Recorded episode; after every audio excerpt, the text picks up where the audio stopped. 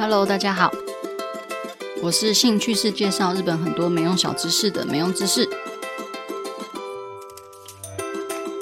今天来聊一下日本有哪些传统的游戏还有玩法吧。今天想聊这个主题，其实就是因为我刚看完那个《鱿鱼游戏》，但是我今天绝对不会爆雷，大家可以放心。我其实一直都还蛮爱看，就是这种类型的，不管是电影啊，还是电视剧啊，或者漫画之类的，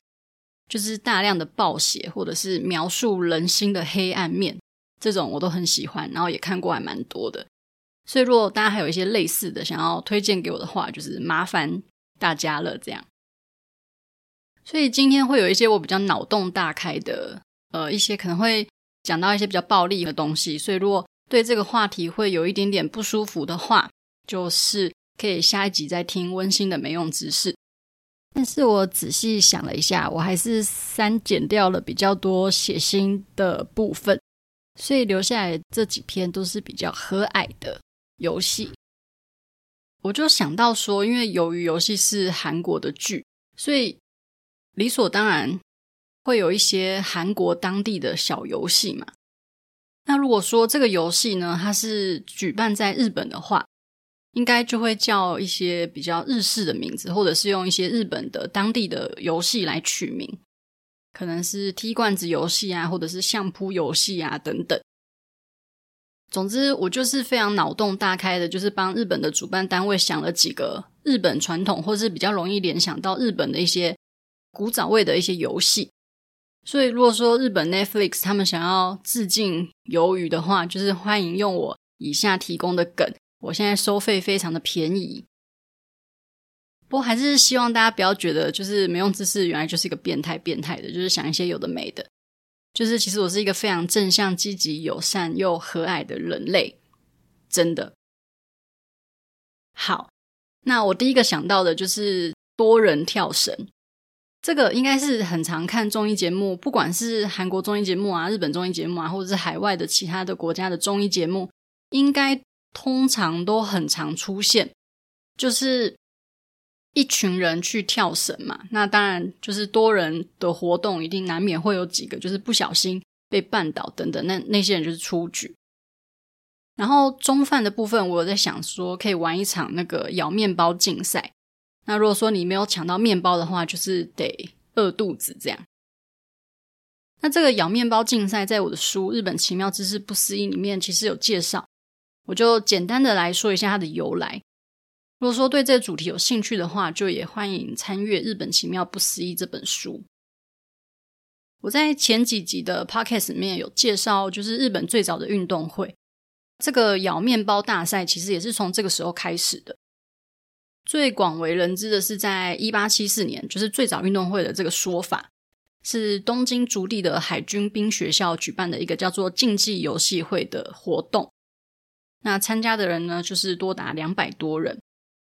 在当时，除了说有一些什么短中距离的竞走啊、跳高啊、跳远等等的项目以外，当时呢也有收到，就是据说啦，就是有收到大量制作失败的红豆面包，所以他们那些主办方就觉得。既然收到这么多红豆面包，那就干脆跟竞赛项目合在一起。那所以就变成现在这个咬面包竞走。然后这个制作失败红豆面包的来源，就是据说呢，就是现在的排队名店叫做木村屋总本店。这个应该大家有去日本的话都，呃还蛮熟悉的一家店。那这个红豆面包也的确是木村屋的创始人木村安兵卫在一八七四年开始构想的商品。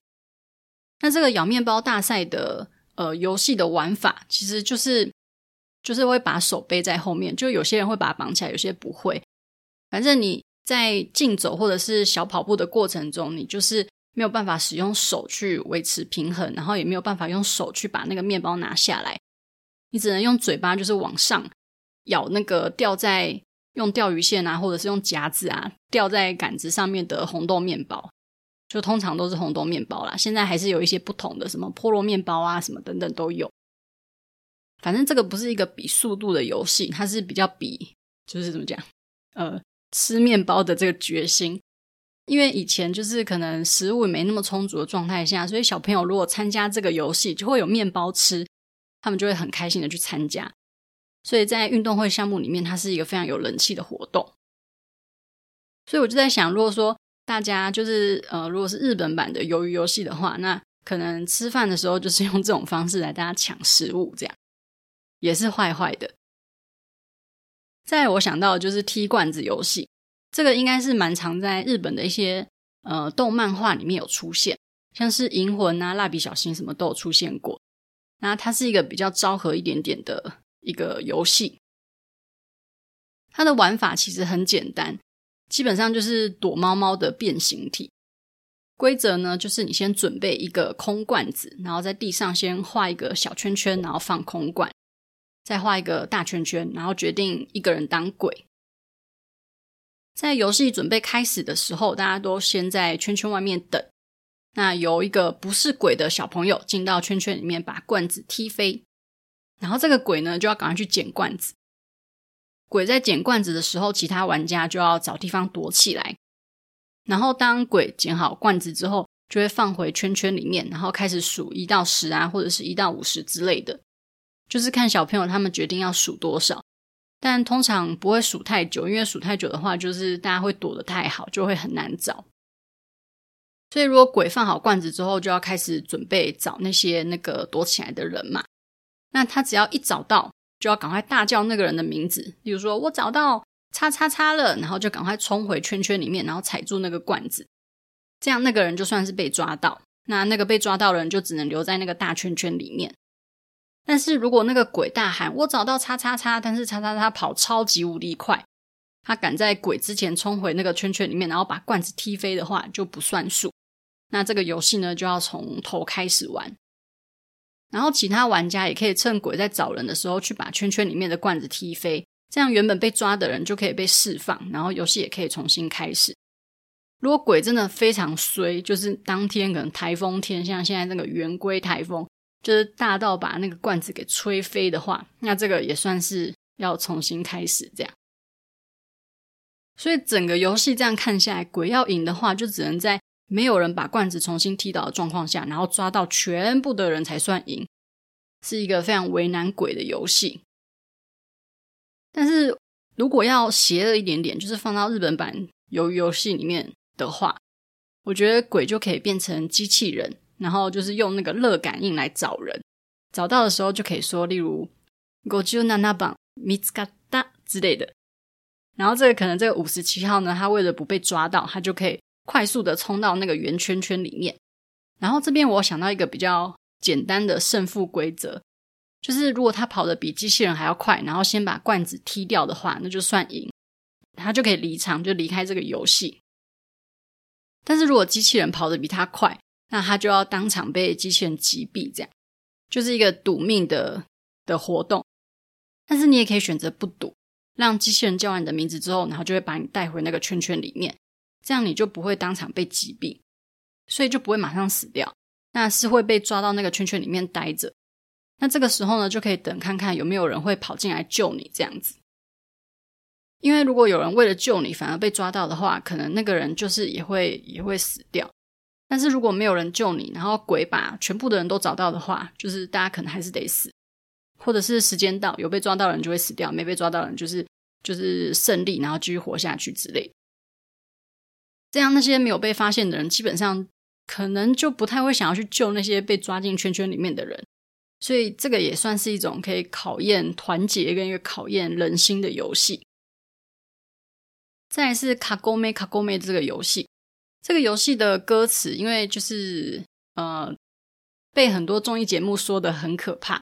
然后加上它有一些些的小小的那个传说的由来，所以它一直被当做一个很恐怖的梗来使用。例如说，这个歌词的背后的意义可能是呃小孩子的亡灵啊之类的等等。但是这个游戏的玩法其实很简单。那在日本算是五岁六岁左右就可以玩的一个游戏，然后它同时也不太需要体力。首先就是先决定一个人当鬼，这个鬼呢就要蹲在地板上，其他的人就是手牵手围绕着鬼，然后一边唱卡勾妹卡勾妹的歌，然后当歌词结束的时候，中间的鬼就要猜他背面的是谁，就是正后方站的是谁。这个鬼其实在唱歌词的时候，是眼睛是全程都要闭起来的，他是不能就是抬头看他前面的是谁，所以整场直到呃猜到人为止，他眼睛是都不可以张开的。所以也因为这是一个给小朋友的游戏，所以其实小朋友之间都会给一些提示。例如说，呃，在你身后的是一个有绑马尾的人啊，或者是呃，是一个身高很高的人啊，或者是跟你感情很好的人之类的。反正小朋友之间就会给一些提示。但是呢，如果是要玩大人版的日本版的鱿鱼游戏的话，那就是要稍微邪恶一点点。那我就是在想，就是可能一样，就是鬼在中间，然后他蹲着，然后把眼睛遮起来，然后外面呢，一样就是呃围一圈，然后手牵手。一样也是要唱歌，然后歌结束之后，中间的鬼就要猜后面的人。如果鬼猜对的话，那鬼的正后方的那个人就会死掉；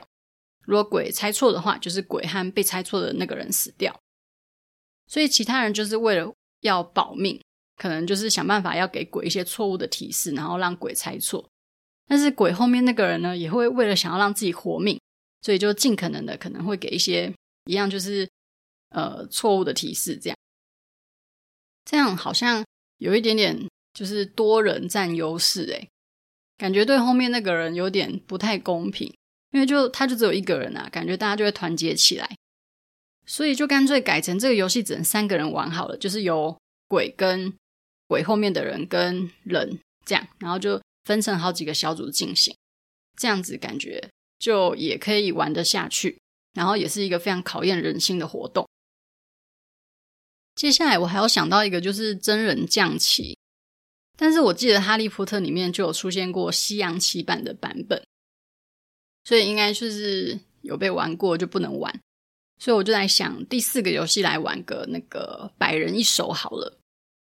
百人一首这个游戏，老实说超级不静态的，它是非常非常激烈的一个游戏。那它这个玩法其实有很多种的玩法。呃，基本上比较常见的玩法就是总共有一百张牌嘛。那这个牌的来源是日本的一个一个歌人，叫做藤原定家，他挑了一百位歌人的作品，然后集结成的百人一首。这个游戏原本是一个宫廷里面的游戏，那后来呢就流传到庶民之间，然后变成一个非常激烈、战况激烈的一个竞技游戏。那就像刚刚说的，百人一首其实不是只有一种玩法嘛。比较多人知道的就是把一百张牌的背面朝上，然后两个人呢就先各抽二十五张，那总共加起来就是五十张牌嘛。然后把这个五十张牌放在榻榻米上面，然后自己的区域呢就是自己的牌就分上中下三段，别人的区域也是上中下三段。然后接下来你有十五分钟的时间是可以去记这五十张牌。最开始会先就是那个主持人。就是会先唱序歌，然后才会正式开始朗诵第一首和歌的上句。那唱牌的人唱上句，参赛的人就要去找下句。最先摸到的那个人的那张牌就是他的。然后一开始不是会抽二十五张牌放在自己的上中下段嘛？然后对方也是上中下段嘛？所以如果两个人是同时的去摸到那张牌的话，就是看那个牌是在我的区域还是在敌人的区域。如果是在敌人的区域的话，那那张牌就是敌人的。这是同时摸到的状况下，然后也有一些是唱文字牌，然后去抢图片牌的玩法。反正战况常常就是真的很激烈，而且而且大家为了要快，然后不让敌人摸到牌，就是通常会把那个牌划，然后就把牌给挥得很远。这样，这游戏我觉得本身就已经就是很够够激烈了，所以好像也不用特别的去改变那个玩法，就非常的紧张了。好啦，我觉得我说的这些都是很容易改变成恐怖版游戏的东西，但是真的大家就是正常平常的玩就可以了。要说恐怖的话，我觉得打西瓜也蛮恐怖的，而且它的由来就听说本来就毛毛的，是从很久很久以前的一个刑罚来的，就是把人的身体埋在地底，然后露出头来，然后殴打的这种刑罚。所以也许很多很多的这种呃游戏的来源，可能本来就已经。是蛮可怕的，也说不定。好啦，我真的只是因为看完《鱿鱼游戏》，所以想说来想一下下，就是日本版的传统游戏是不是也可以做这些联想？但是真的大家不要尝试去玩这些会可能伤害人的一些版本啦，正常的玩就好。大概是这样。那我今天讲的比较少一点点的感觉，不过还是希望大家可以喜欢这一集。那没用知识的新书座谈会在十月二十三号，就下午三点到四点之间，时间就快接近了。如果有兴趣的话，可以去诚品南西店，就是在中山站那边的诚品南西店，然后找没用知识。虽然现在坐的位置是满的，但是还是有开放候补跟站位，站位是就是不限人数这样。好吧，那我们就下周再见啦，拜拜。